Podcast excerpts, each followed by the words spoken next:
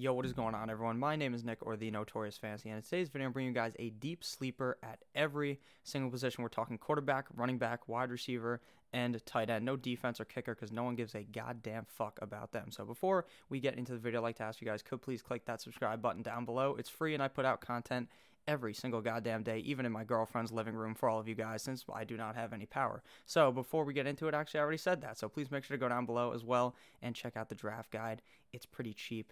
You can get it, and I hope you enjoy it. So let's get into it. Deep sleeper at every single position. So we're going to start off here with the quarterback, and the quarterback I want to talk about today is Mr. Derek Carr, who is criminally underrated, whereas his brother was criminally overrated because the guy was getting sacked every 3 seconds in Houston. So FFPC ADP right now, 162.36 from Mr. Derek Carr of the Las Vegas Raiders. Now, he's 6'2", 214 pounds. The guy's an absolute giant. Now, if you remember a couple of years ago, Derek Carr was actually good, and then recently he hasn't been as hot, or maybe you just don't perceive him as being as good as he actually is, because when we look at the stats, Derek Carr is actually a pretty competent quarterback. So his 40-yard dash is a 4.69, so very nice for Derek Carr. 83rd percentile, 72nd percentile burst score, 79th percentile agility score, and a 5th percentile Wonderlic score. Derek Carr is a goddamn dumbass, apparently, only scoring at 20.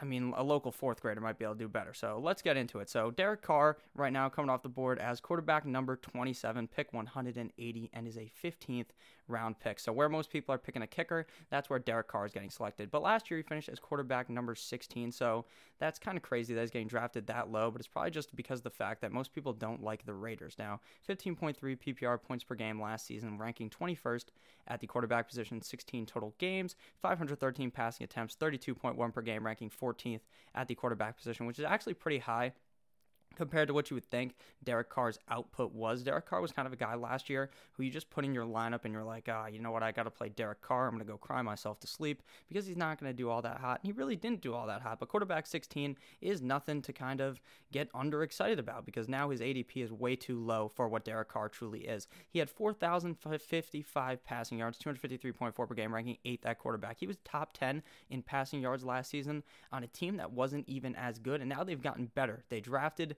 Mr. Henry Ruggs in the first round of the draft, which is obviously something that Coach Gruden wanted. They've seen Tyreek Hill just absolutely bumfuck him year in and year out, and now they need to go ahead and get their own speedster in Mr. Henry Ruggs. Obviously, Tyrell Williams and Hunter Renfrow are pretty good at the wide receiver position, but they're nothing special, whereas Henry Ruggs really adds that versatility to that offense, and the offense that really looks to be somewhat run-heavy with Josh Jacobs. Now that Derek Carr could actually be pretty competent this year, as long as he doesn't get hurt, I think that Derek Carr is just an absolute steal late in the draft. 21 passing touchdowns last year at a 4.1% rate, so to understand quarterback touchdown rate, you have to kind of figure out that if they are above 5%, if they're at about 7, 8, or 9, that's really, really high, and you expect that to go back down to earth, whereas if they're at around 5, you just expect that to be normal. So 4.1% rate for Derek Carr I expect to happen pretty much again in 2020, even if the Vegas Raiders are just a bit better after they move out of Oakland with those wild-ass fans. So 14 INTs for Mr. Derek Carr last year and 8 interceptable passes, so he actually played pretty well. Now, Derek Carr's a guy who in the past used to be able to actually roll out of the pocket and run, but I think after he ended up hurting his leg a couple of years ago during his MVP season, he just decided to not try to run the ball anymore. He decided to not have the fate of his brother and become a bust. He's actually made it pretty far in the NFL, and now I know there's going to be the doubters saying that Marcus Mariota is behind him. Now Marcus Mariota is going to pass Derek Carr, and I see no way in fuck Marcus Mariota is going to do that. Marcus Mariota got benched for Ryan Tannehill, and as a Miami Dolphins fan, we all know that Ryan Tannehill isn't very good, and the only way the Tennessee Titans needed to succeed was to have Marcus Mariota hand the ball off, and the guy couldn't even do that correctly. So if we're looking at Derek Carr's efficiency, the guy was uber efficient last season, 106.0 true passer rating, ranking 7th at the quarterback position, which is just obviously way much more high than something that you would think that Derek Carr could produce. 78.6% true completion rate, ranking number 2 at the quarterback position. So the guy is definitely an accurate passer. Now, there's something a big bonus about Derek Carr, and something that I think will even be more superior this year is the play action from the team. Since now that they're trying to say that they're going to try to get Josh Jacobs involved in the passing game, I think teams are going to be more inclined to be scared of the play action pass. You know, some play action passes, the running back actually goes out of the backfield and tries to go ahead and catch the ball. So 74.3% play action completion percentage, ranking 3rd at the quarterback position, 80 to 36.2% deep ball completion percentage, 18th at the quarterback position, but you wouldn't expect that to be very good for Derek Carr since none of his wide receivers are really deep down the field threats like Henry Ruggs, who who we saw they drafted this season in the first round. So hopefully we can see Derek Carr look even better this year. But to be honest with you, at ADP quarterback number 27, you don't even need him to be all that good if you're drafting him in that pick. So I think Derek Carr is going to be kind of a sleeper type of a guy that he's not going to be on a lot of people's radar, but I wouldn't be surprised if he had multiple top 10 weeks in 2020. Looking at the next guy here, we got running back Zachary Moss of the Buffalo Bills, FFPC ADP 119.52. Now, Zach Moss is a measly 5'9", 223 pounds, though, so the guy's pretty thick,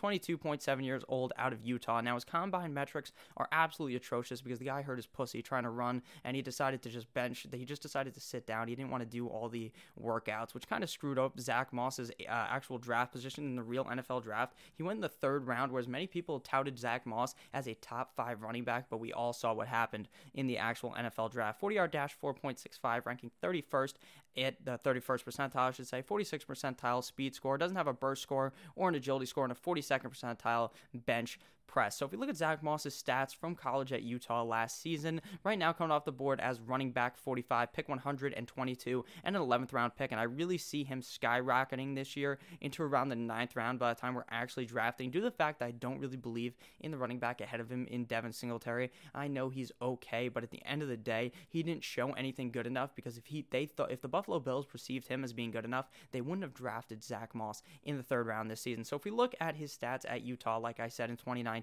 he played in 13 games, had 235 carries, 1,416 rushing yards at 6 yards per carry, which is pretty good for a college running back. You look for the guy to get over 5 yards per carry, considering the competition isn't as good as in the NFL. 28 receptions on 29 targets, so the guy has glue strapped to his hands. He's got that Elmer's.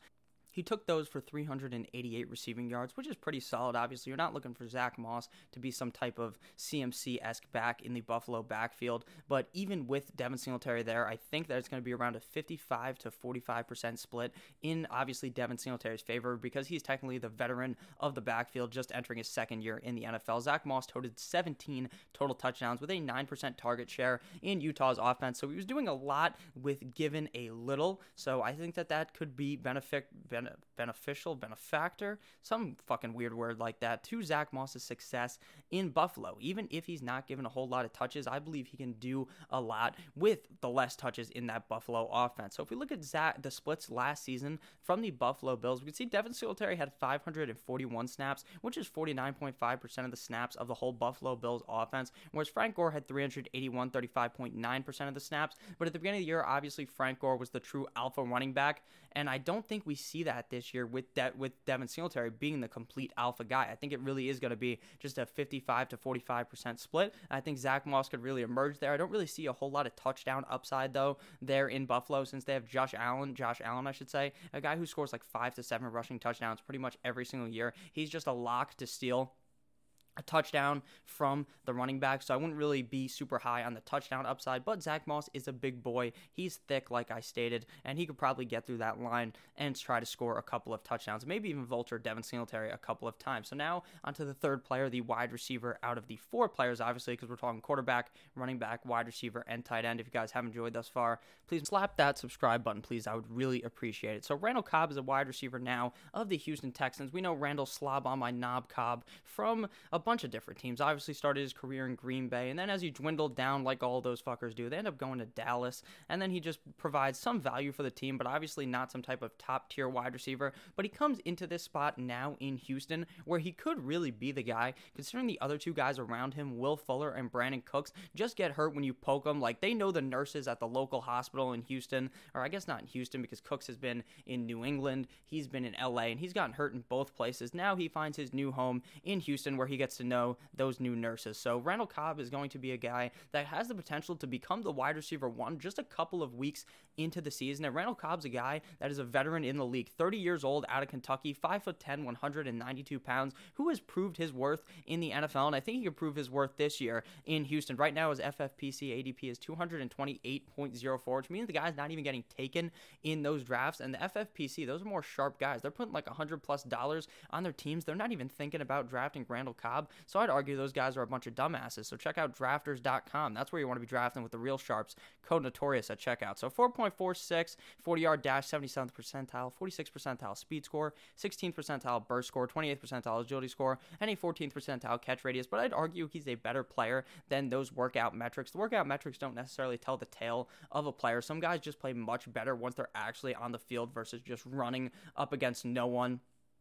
So if we look at Randall Cobb's stats last season in Houston, right now coming off the board is wide receiver number 76, pick 237, and round number 21. Most leagues don't even have 21 goddamn rounds. So wide receiver number 44 last season in 15 games, obviously in Dallas, 10.3 PPR points per game, ranking 51st at the wide receiver position. He had 83 targets, 5.5 per game, ranking 48th at the wide receiver position, 55 total receptions, 3.7 per game, ranking 41st at the wide receiver position. He had 828 receiving yards. He probably would have had over 1,000 if he was just given more opportunity there. 55.2 per game, ranked 33rd at the wide receiver position. I would not be surprised if we see Randall Cobb finishing this year as the number one wide receiver from Houston, even though I do like Cooks the most out of that group. 3 total touchdowns, 59th amongst wide receivers, and 4 red zone receptions, 60th amongst wide receivers. I think Randall Cobb's touchdown output could be immense here in Houston, considering Houston doesn't really have a tight end, and they don't really rely on actually dumping the ball off to the running back. When you bring in David Johnson and Duke Johnson. Duke Johnson is one of the best pass-catching backs in the NFL. They have a Johnson and Johnson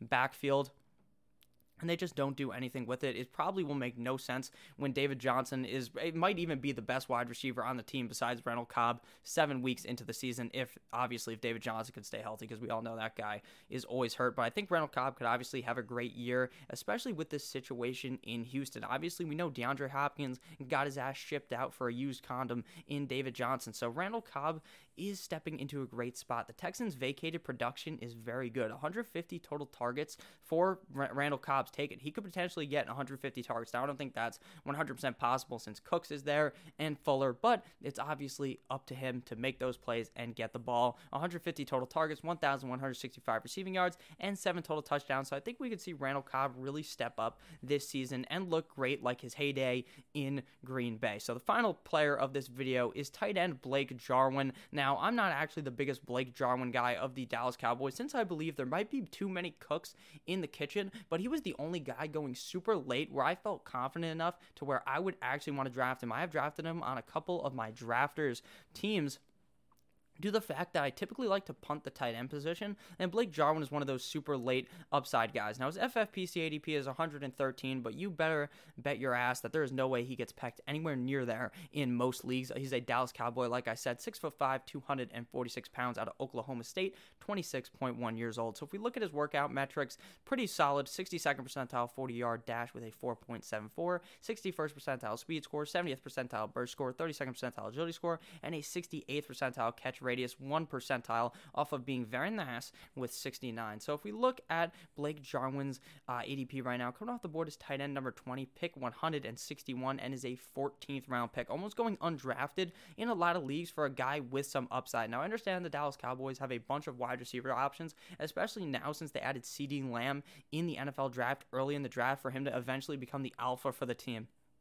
Now, I think this Blake Jarwin pick may be 1 year too early. I think next year, after Michael Gallup likely leaves, we can see Blake Jarwin really emerge as that guy. But we've seen Dak Prescott in the past be prone to kind of looking for that tight end. Jason Witten was a reliable guy for him, and I think Blake Jarwin could step right into that place and be that guy for Mr. Dakota Prescott. So tight end number 28 in 2019, playing in just 15 games. Now, his stats are not very hot at all, so I'm just going to rattle them off real quick. 5.7 PPR points per game, 32nd at tight end, 41 targets, 34th at tight end, 31 receptions, 31st at tight end, 365 receiving yards, 27th at tight end, 1 red zone reception, 58th at tight end, 3 total tutties, 19th at tight end, and 39.1% snap share on that offense. So obviously his snap share was low, but I think that obviously escalates this season with Jason Witten sending his ass to Las Vegas. I don't know if anyone's seen that picture of him wearing a Vegas uniform, but it just looks straight up wrong, even though I'm not a Dallas fan. So Cowboys vacated targets. They got 83 total vacated targets at the tight end position,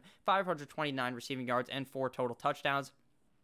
So that just further solidifies my statement earlier about Dak Prescott. He was targeting the tight ends 83 times last season, and maybe even more because Blake Jarwin was obviously getting targets last year. So now that Jason Witten is gone, Blake Jarwin could really step into his own in this offense. And I think a lot of people are sleeping on him due to the fact that there are a lot of players on the team. I know I brought that up as how it could be a downside, but at the end of the day, you can't cover all these guys. You might be able to stop Amari Cooper. You might be able to stop Michael Gallup and CeeDee Lamb, but you know who you're not going to be able to stop? Blake fucking Jarwin. So hopefully you guys enjoyed this video. If at any point you ended up enjoying, please make sure to click that subscribe button. Have a great rest of your day, and I'll see you motherfuckers tomorrow with yet another heater. Also type Prosper in the comments if you want a shout out in tomorrow's video.